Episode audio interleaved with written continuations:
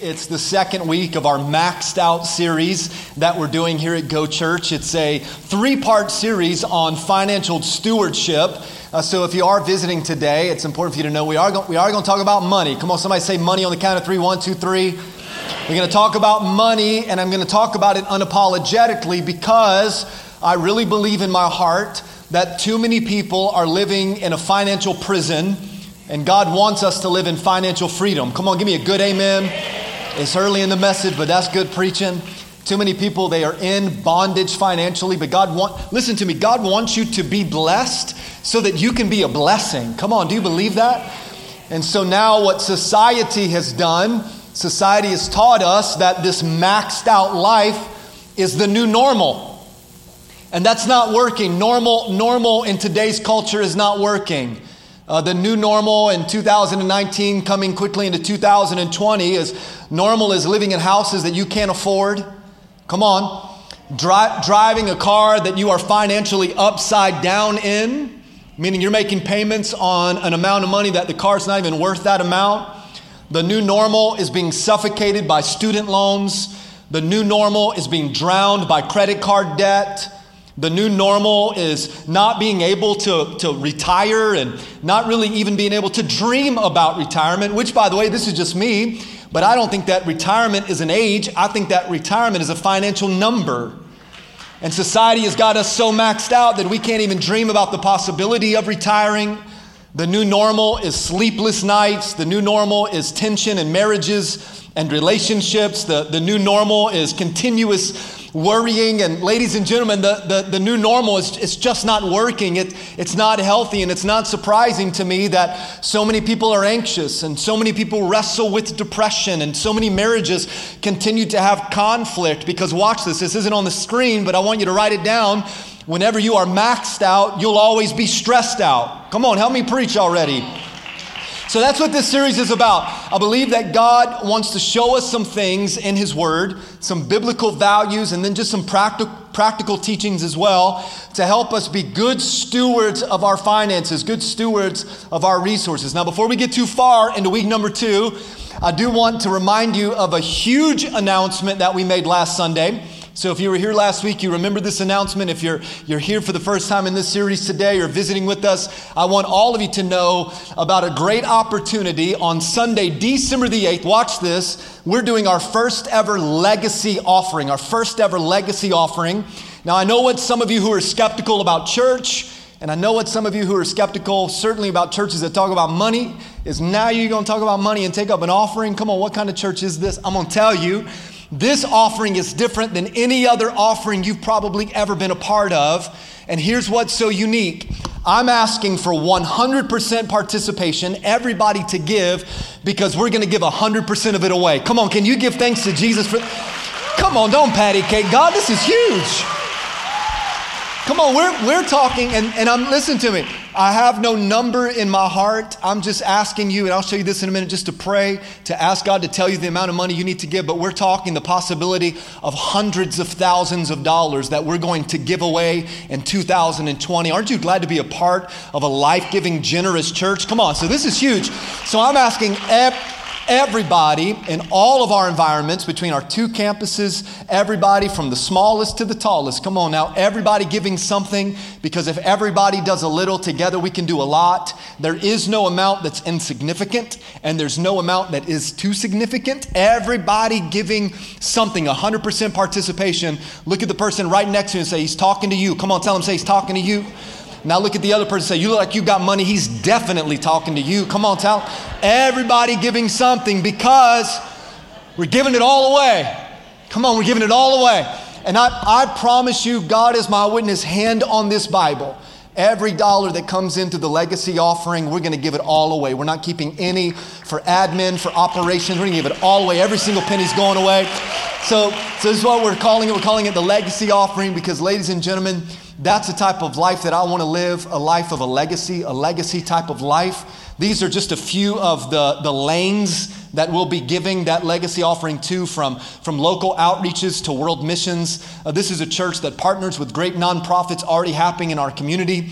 And then this is a church that's always had a heart for world missions. Every Sunday that you give, or whenever you give, because of technology, you can give through the week, you know, but every time you give, you're funding missionaries around the globe, you're helping nonprofits and local outreaches, but we're going to make a big dent in that. We're going to support Christian education. There's some great Christian education institutions and universities that could use some additional resourcing financially. We're going to assist with food insecurity and, and medicine, including prescriptions for senior citizens that can't buy their own medication. Can we help them? Come on. And then also, let, let's see if, if you all give generously, let's help some people pay off some medical debt. Come on, that's what I'm talking about. So we're gonna get we're gonna get it all away. I said this last Sunday. I can't stay here too long because I got a lot to preach on today. But wherever there's a Go Church, wherever there's a Go Church campus, wherever Go Church exists, poverty should not. Come on, give me a good amen. That's the hands and feet of Jesus extended. Uh, one of the lanes is church planting. We believe that the local church is the hope of the world. So we're gonna we're gonna invest in a church planting, and then of course benevolence. Uh, the Bible reminds us of our responsibility to take care of the orphans and the widows, and we need to do that. So there are people in our communities that are homeless and hungry, and so let let's just let's let's love on some people through this legacy offering. Now I'm asking you right now today. I'm only asking you to do three things, and it starts with prayer. As a matter of fact, and this isn't a part of my message, but the Lord just reminded me to tell you, you ought to pray before you commit to anything anything, take it to the Lord in prayer, including this offering. Again, I'm not asking, I'm not telling you an amount to give. I just want you to pray. Whatever God says to give, you give that amount, okay? Just be obedient. Don't give out of obligation, just give out of obedience. Faith leads to obedience, obedience leads to abundance. Did you catch that? Faith leads to obedience, and obedience leads to abundance. So just pray, Lord, what's my part? That's a great prayer. What's my part? And then some of you are going to have to start to prepare. Your Christmas budget may look a little bit different depending on the response that you get from God. So I want you to begin to prepare. You got about a month left before we enter into the uh, legacy offering. And then the third thing is participate. Again, raise your hand if I'm asking you to participate. That's everybody. Everybody. If they don't have their hand up, help them. Just pull their elbow, put it up in the air. Everybody, everybody participating, jumping in for the legacy offering on Sunday, December the 8th. I think this is a great place just to pause and to give Jesus some thanks. Come on. Come on. Somebody just thank God for being a part of a church that's generous. I love it, and you're generous. It's going to be a great it's going to be a, a, supernatural, supernatural offering, and I can't wait to share some of those results at the turn of the new year. So let's jump into today's message. Today's going to be really practical. Uh, today, I'm going to share some, some thoughts with you that I believe. Uh, let me say it like this, and you've heard me say this before. There are a few messages in your lifetime that you've heard or that you will hear that you could call an anchor message. An anchor message. An anchor message is a message that you heard and it changed the trajectory of your life forever. I don't say that about every message, but I think that today, especially in the area of finances, could be one of those, one of those messages that could change your, your family, could change your marriage, could change your children, your children's children forever. So I want to give you the key thought for this whole series. Write it down. Even if you took notes last week, I'm encouraging everybody to write these thoughts down. And here's the thought the key thought for the whole idea of maxed out is this the way that you handle your money is one of the best outward measurements of your inward spiritual condition. Let me say it again. The way that you handle your money is one of the best outward measurements of your inward spiritual condition. Now, I wish I was smart enough to say that I came up with that thought, but I didn't. You know who did? Jesus.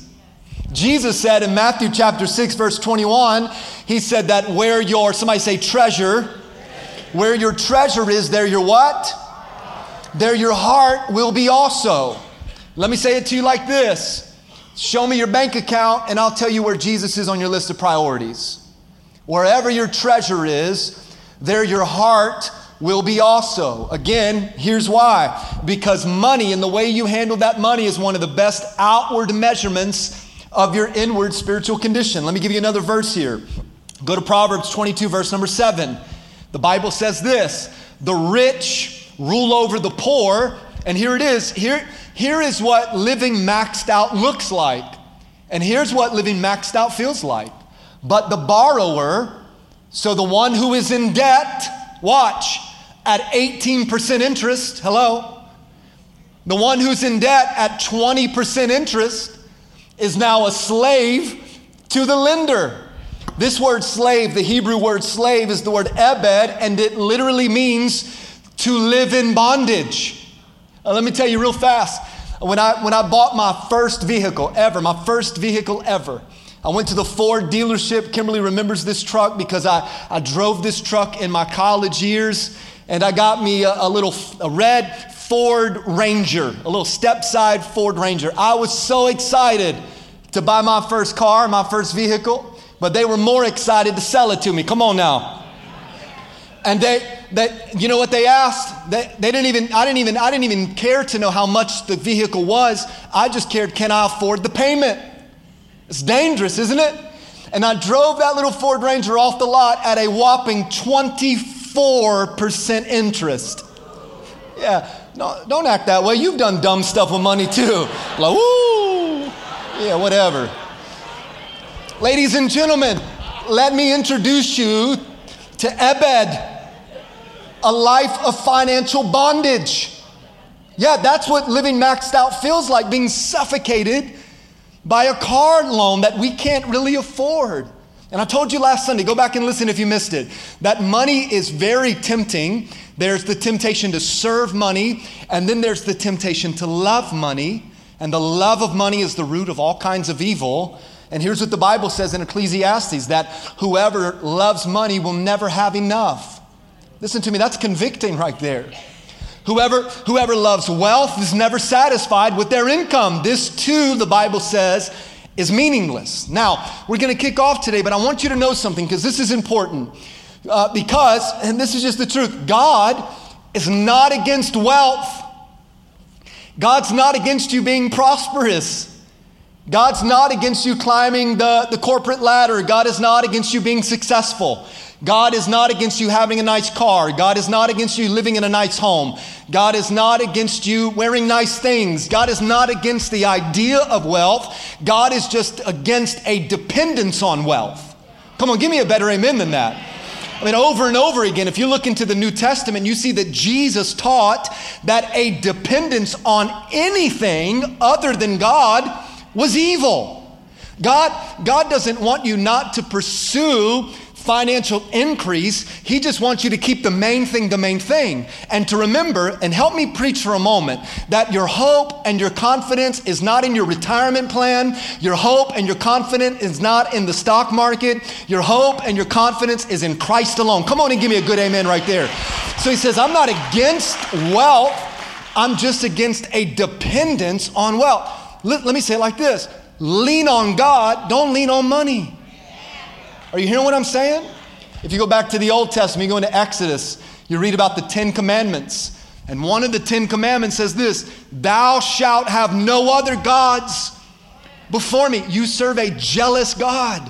And if you're not careful, this love for wealth, this love for money, I talked about this last Sunday, this love for shiny new things can lure you in until all of a sudden now you're dependent upon the materialistic things and you stop being dependent on God. And this is a problem, and here's why. Because the greater independence money gives us, the less dependence on God we think we need.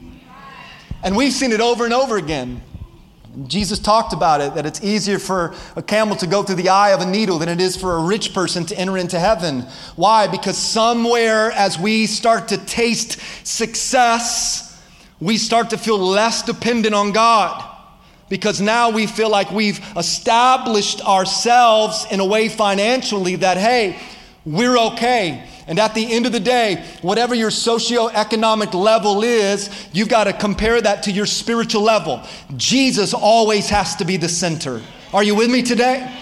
Jesus always has to be the center. So, again, today's gonna be really practical, but I'm gonna give you a lot of Bible too, because that's important. But I'm gonna start by sharing with you this rule, this standard that once was the foundation of spending in this country. Now, the beauty of Go Church at both campuses, people come from all over the world.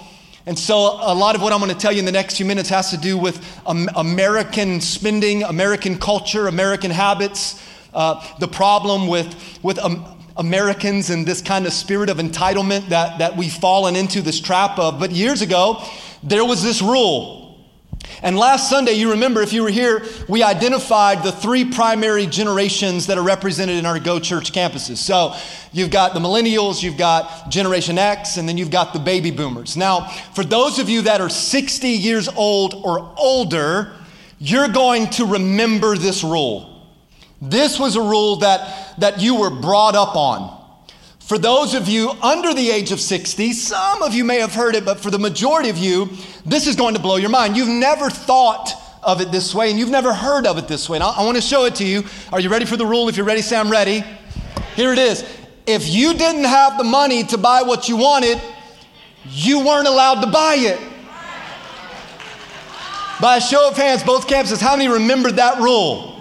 Yeah, now some of you are like, say what? The rest of us are going, this is, this is a crazy rule. What language are you speaking? Because, ladies and gentlemen, we, we don't live in this society any longer, do we? No, now, now we live in a buy now, pay later culture.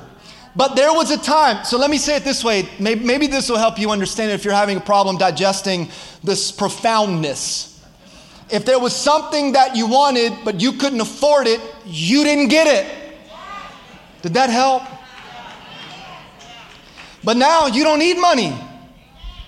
Now you don't need cash. Now all you need is a credit card. Just, just swipe it and listen to me. Come on, lean in for just a second. Society is brainwashing our children. Society and culture is brainwashing our grandkids.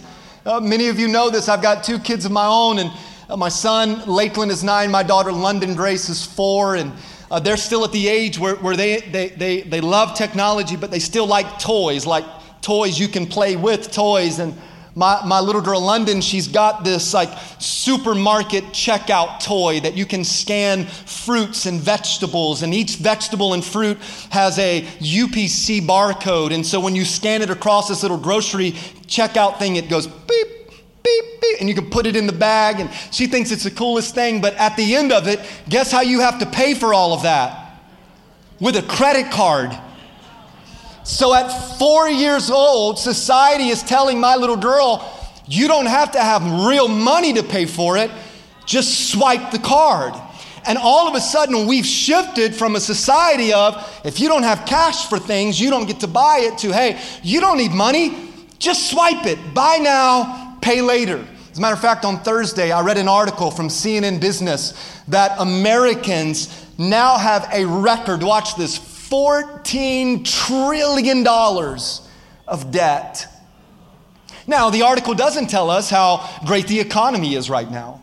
And regardless of your political preference or affiliation, thanks be to God for an economy that's booming and working. Come on. Okay, so the, the, the, article doesn't tell us that, that Americans are, are making more money than they've ever made, but the rule is still the rule, and they've broken the rule that we're buying things that we really can't afford to buy. Now, I don't want to bore you, but let me give you a quick history lesson. Because we, we moved away from this standard of living to where we are today, and it all happened in the late 1920s and the late 1930s. And that era of our society, the United States of America, experienced the Great Depression. The Great Depression was the worst economic downturn in the history of the industrialized world. At the peak of the Great Depression, watch this, this is, this is mind blowing to me. 24.9% of all working Americans were unemployed. One fourth of the nation was jobless. So just compare that to what I read on Friday. The unemployment rate today is 3.6%. Could you imagine if a fourth of all of our country was, was unemployed? Now, here's what's so historic about the Great Depression Prior to the Great Depression, before the, the Great Depression happened, and again, we're talking about the United States of America, only 2%, somebody say 2%. Only 2% of all homes had a mortgage against them. So that means that people paid cash for what they wanted and what they needed, okay? Within four decades, so within just 40 years, which is a really short span of time, then in four decades, only 2% of all homes did not have a mortgage against them. What shifted? What changed? What took us away from the rule that if you couldn't afford it, you didn't get it until you could afford it, to hey, we'll just buy it and figure it all out? I'm gonna tell you, and I don't want this to be uh, insulting to anybody, but if you are insulted, then, then, well, part of the problem. We've become entitled. I deserve. Let me tell you, can I be honest? What we deserve is death. But thanks be to God for Jesus Christ. Come on and help me preach for a minute. From generation to generation, we, we have passed down this entitled mindset that I deserve. Entitlement is the condition of having a right to have, the condition of having a right to do, or the condition of having the right to get something, the feeling or the belief, the feeling. Do you see that? I, I feel like I feel like I deserve to be given something. This, this is special privileges. Like, well, well, because I walk the earth, I, I deserve a new car. Or because I, because I just breathe, I deserve a better home. Now, again, it's not that God is against nice things. It's not that God is against wealth. But watch this. It's one way, it's one way if you act like this and you're not a follower of Jesus. But it's something entirely different if you're acting this way and you are a follower of Jesus. Now, here's the truth. We live in a self-centered, self-entitled, narcissistic world. That, that's where we live. But to call yourself a Christian and to act entitled is not godly. Um, as a matter of fact, let me, let me show you if you are a follower of Jesus, we don't act entitled. We recognize that we should do nothing out of selfish ambition. Here's what we know as Christians our life is not our own. Come on, give me an amen right there. That we should do nothing out of vain conceit. Rather, in humility, somebody say humility, we value others above ourselves, not looking to our own interest, but to the interest of others. Listen to me. Do you know who wrestled with entitlement? Do you know who wrestled with selfish ambition and, and vain conceit and this narcissistic mentality? The devil, Lucifer, Satan, who was one of the angels in heaven, and then he felt entitled to be exalted on the same level as God. His pride, listen to me, his pride got in the way, and because his pride got in the way, he wrestled with entitlement. God kicked him out of heaven. So it's one way, it's one thing to act this way when you're not a believer, but when you're in right relationship with Jesus, we, we realize that we, we, we are not entitled to anything. And watch this, and if God never does one more thing for us, He's already done enough. You know what? That's a great place just to pause and to give Jesus some thanks. Come on. Everybody okay today? All right, so here, let me give you this. Let me give you this thought. Let me give you three biblical values, three practical values uh, these three values could be applied to any area of your life. So if you're tired of hearing me talk about money, just kind of Charlie Brown me, want, want, want, want, but allow these principles to be applied to another area of your life. But we're going to use these three values in the area specifically of money because too many of us are living a maxed out life. Too many of us were living in this financial prison and bondage, and God wants you to be free. Whom the Son set free is free indeed. Come on. So here's the first one. I'm encouraging you and challenging you to embrace the value of self control. Both campuses on three say self control. One, two, three. If you're ever going to get out of bondage financially, if you're ever going to get out of debt, you're going to have to start to practice the value of self control. It starts here. You got me? Proverbs 25 says it like this that a man without, there it is, try to get a man without what? And ladies, this is you too. Don't be like, yeah, it's a man thing. No, we all need to practice self control, okay? Is like a city broken into and left without walls. Now, don't miss the lesson here, especially the financial lesson. That if you are like a city without walls, then you're to be defenseless to financial attacks. If you are like a city, you got no self control, so you're a city without, without walls, you're going to be vulnerable to debt. Let me say it like this, and again, apply this to any area. Without self control, you will always end up in trouble.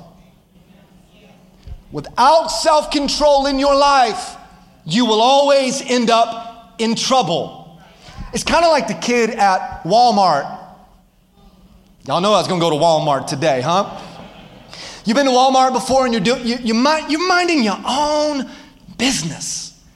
And then off in the distance, you hear that kid with his mom or his parents on the toy aisle, in the toy section, throwing a temper tantrum. Come on, how do you know what I'm talking about? You, you've been, you've experienced, and in your mind you think, if that were my kid, come on, don't lie to me. You've said that. How many of you have said that? Raise your hand. It's church. It's confessional time. If that were my kid, I want the toy. I want the toy. Give me the candy. I want the candy. I want, I want, I want, I want. Let me tell you, if that were my kid, come on, somebody. Um, but but, but I, I grew up in a different home, a household. You know, today we grow up where there's timeout. So, parents today, don't make me count to three, little Johnny. One Mississippi, Johnny. Don't make me get to, don't. Two and a half Mississippi. Listen, when I was growing up, we did not get we did not get time out. We got beat down. Come on, somebody. now, everybody watching online, or you got your phones out recording this part of the gathering, don't take what I'm saying out of context. I'm not telling you to go home and beat your child, although that might help. But my mama always told me that there was no remission of sin without the shedding of blood. Come on now. You know, like, so anyway, this kid is on the aisle. I want, I want, I want, gimme, gimme, gimme, gimme. And what happens is, is that entitlement because parents give in. Okay, well, shh, shh, shh, shh, shh. No, if it's my kid, make a scene. Come on, where you at, parents? Oh, you won't make a scene? Oh, we gonna go then. Make a scene, keep yelling like that. But parents, say, give in. And what happens to little Johnny is Johnny becomes entitled. And Johnny thinks that all he has to do is whine and he'll get what he wants. And then Johnny turns into an adolescent, and now your 11 year old is demanding of you to get him or her an iPhone 11 for Christmas. And now little Johnny goes to college, and you're required to pay for all of the textbooks and the dorm room and the food and all. I'm not saying don't help your kids, but if little Johnny would have done well in school, somebody else could have paid for all that. And then all of a sudden, Johnny becomes a young adult, and now it's not I want a toy or I want a candy, it's I want the new SUV. I want the new house. And all of a sudden, there's, there's no self control. At some point, listen to me, let me get to the point I'm trying to make. We got to learn to say no. On the count of three, say no. One, two, three. No. That wasn't good enough, baby. One, two, three. No. Let's just be honest with each other. Can we do that for a minute? It's church, so figure it out. Ladies, hallelujah. I need every man to begin to intercede and pray right now. Jesus, pray. I dare to go where no man has ever gone before. uh, forget it, ladies. Just lo- Lord, love you. I'm just going to say one thing. Reluctantly, I'm going to say one thing. You do not need to get your hair done every month. Pick a color and just stick with it. I don't care what color it is, just pick one.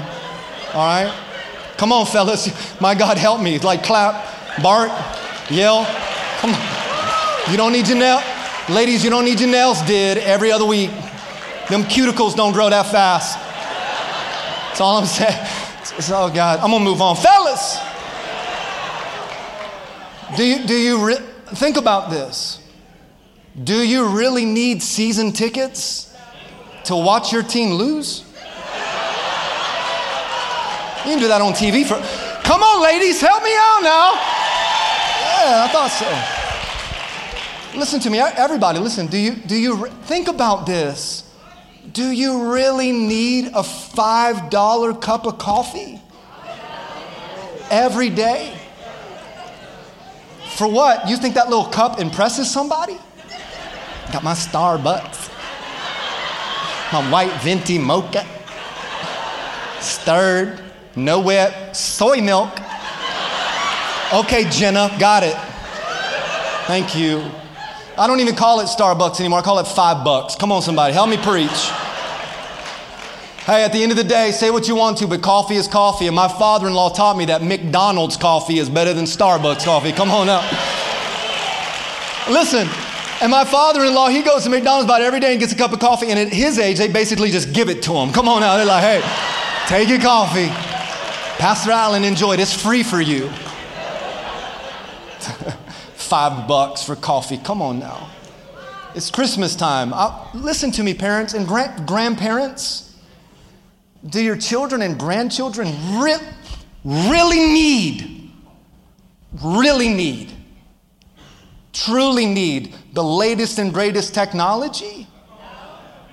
But we, but we give in to that, and all of a sudden now they grow up with no self control. I'm gonna say something and take it for what it's worth. You don't have to parent like we parent. We're working on our parental skills. Kimberly is far more graceful than I am. But I, I grew up, oh man, I felt emotional. I grew up in a different type of upbringing. We didn't have much.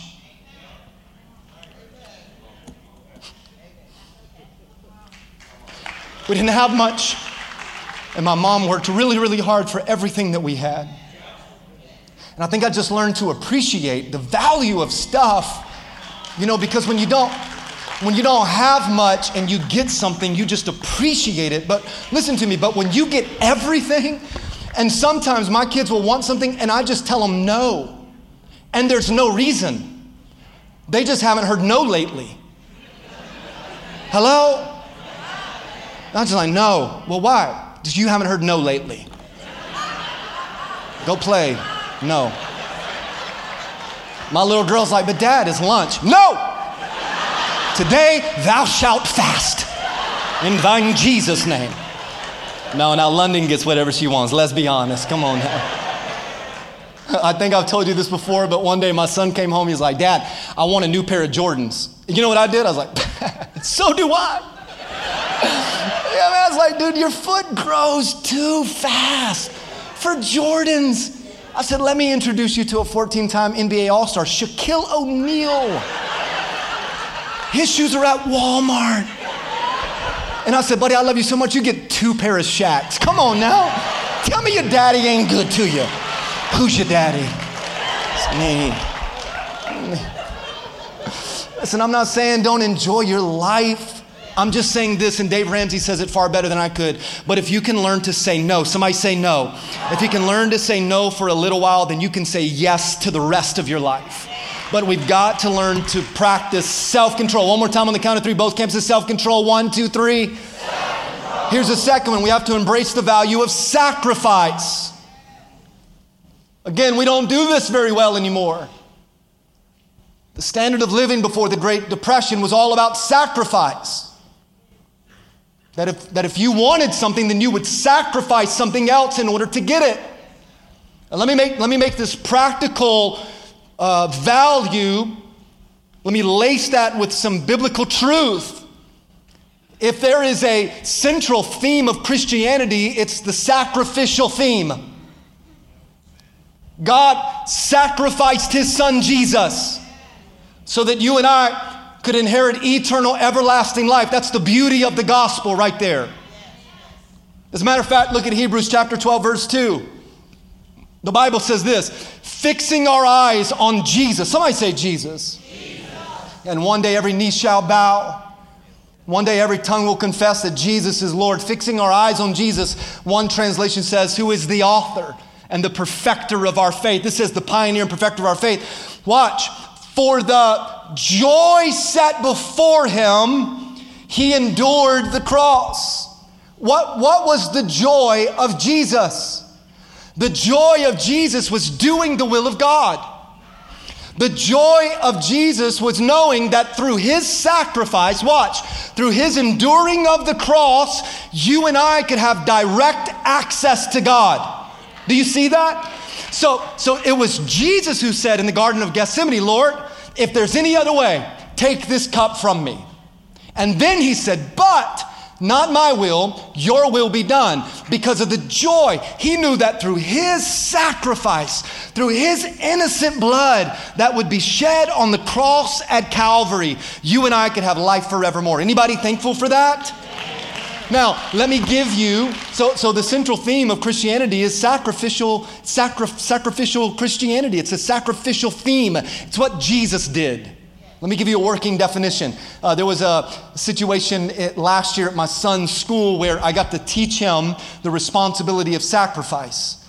I didn't make this definition up. As a matter of fact, if I could remember where I got it from, I'd give uh, the author credit. But here's just kind of a working definition of sacrifice, and we use this in our house a lot. Sacrifice is giving up something you love for something you love even more. So Jesus says, hey, if there's a way to get me out of this, let's do that. But then he said, but what I love even more is knowing that sons and daughters could have eternal life. So sacrifice is giving up something that you love for something you love even more. I got to hurry here. Just hang in there. I'm, all, I'm not almost done, but it sounded good. Watch this. Maybe you love TV, okay? But have you seen the cost of cable? Come on, let's be honest. Every time you call the cable provider or internet provider, right? And you hang up, you know what they say when you hang up? Got them. That's what they say. They got, they got it. Because you pay for 200 channels, but you only watch three. Okay, so you love TV, you love Netflix, you love Hulu, you love Disney Plus now. Gotta have, gotta have Disney Plus. Got to have it. Okay, but what you watch, but what you love even more is a debt free Christmas. What, what you love even more than cable is the idea of not having to pay Christmas off in May of 2020. So you sacrifice Hulu, you sacrifice Disney Plus, you sacrifice DirecTV or, or whatever provider that you have for a couple of months so that you can save up enough money to pay off Christmas and not have the stress of being maxed out after Christmas. That, ladies and gentlemen, is sacrifice. Watch this. Sacrifice is this you want a new car, you want a dream car. Hey, that's me. I, I got my dream car. Like in my head, hello. In my heart, sometimes I just close my eyes and like, oh, this is me in my dream car. And then I look down and it's a 2013 Kia right now. Come on, somebody. But she's paid off. So watch this. I got a dream car. There's a little folder on my laptop. It says dream car, and there's just pictures. I got my own like Pinterest board of my dream car one day. But what we lo- watch, I'm gonna show you. But what we love even more is that my wife gets to stay home with our kids right now. So I'm gonna sacrifice what I love for something I love even more. I want the dream car, I love it, but we also see the value of putting our kids in Christian private school. So, that, hello, that is a sacrifice. Because I've, I've told my kids before, you know I love you.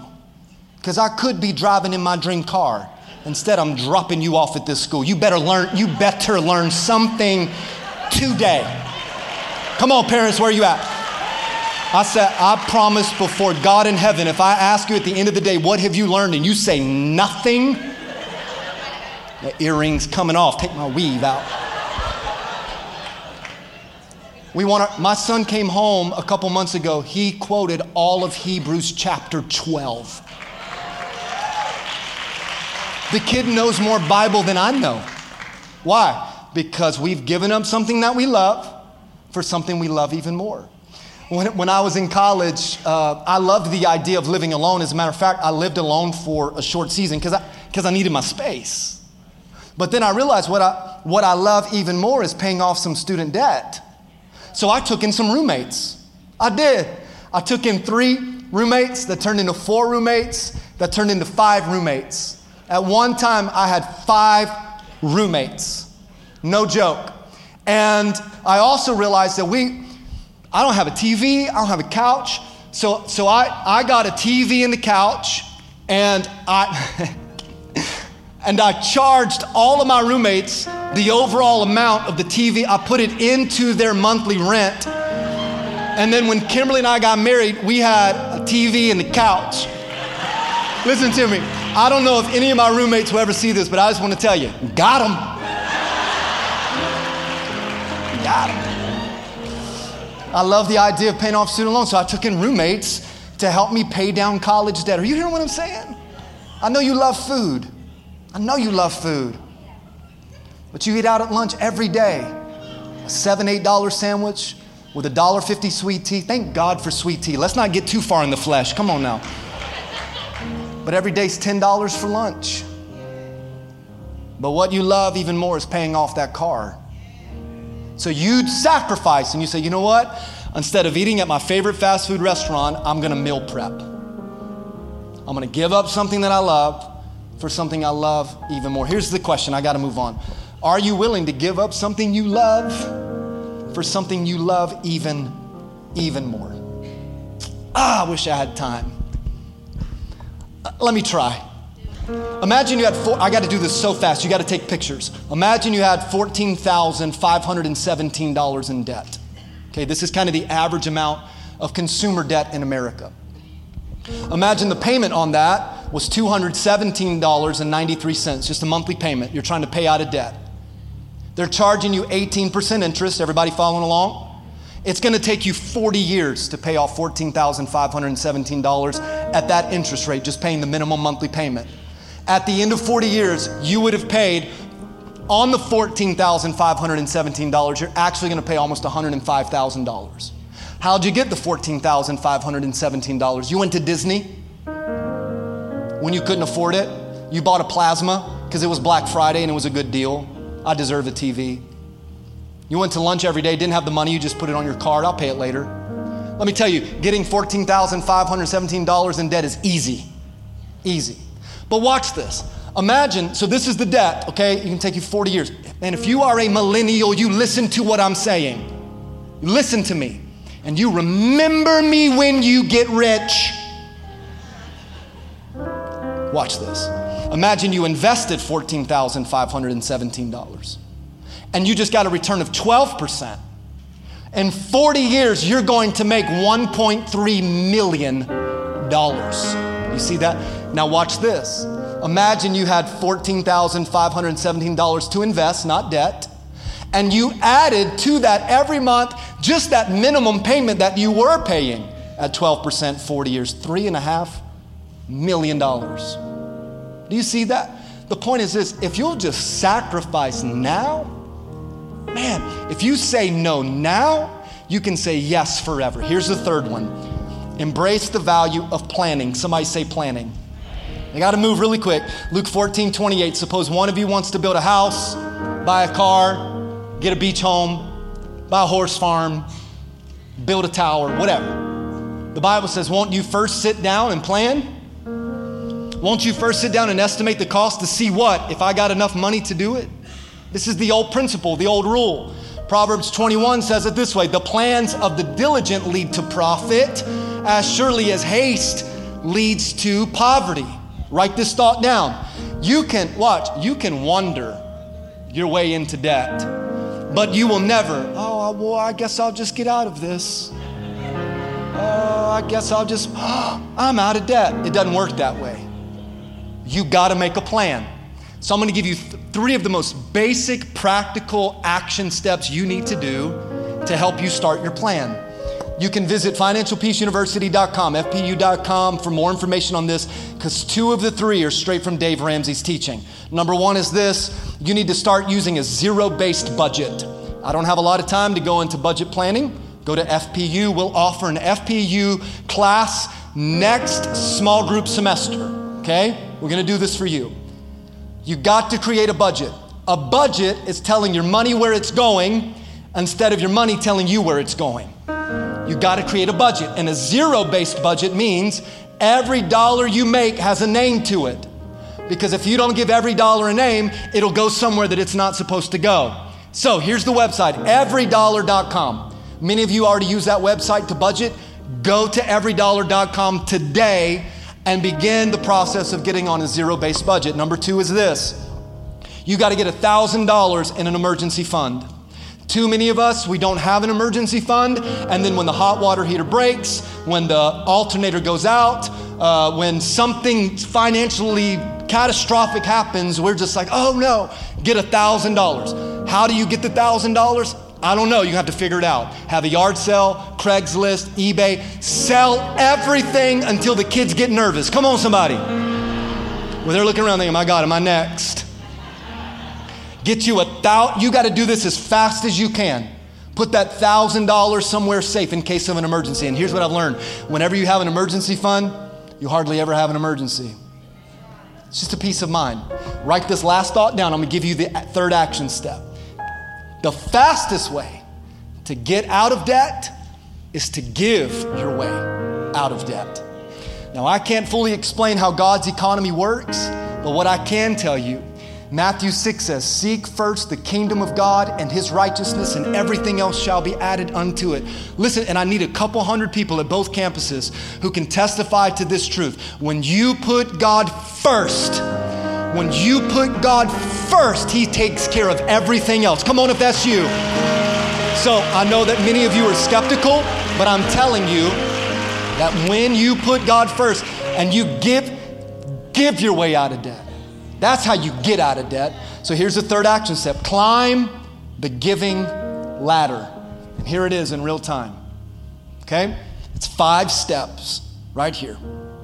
Five steps on the giving ladder. Some of you have never given to God financially.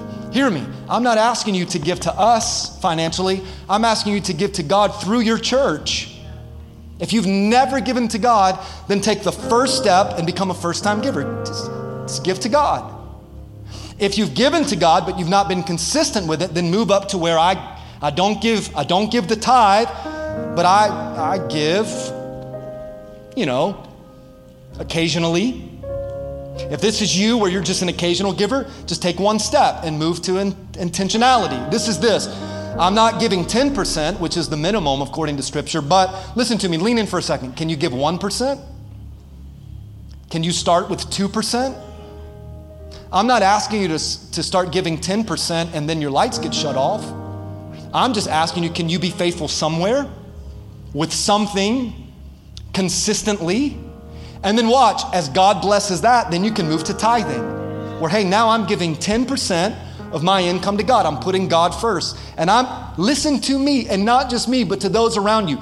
This works every time. Every time. And then, one day, just take a, take a step. Come on. Just take a step. In, the, in Malachi, the Bible says, God says, try me in this. Test me in this and see if I will not open up the windows of heaven. Watch.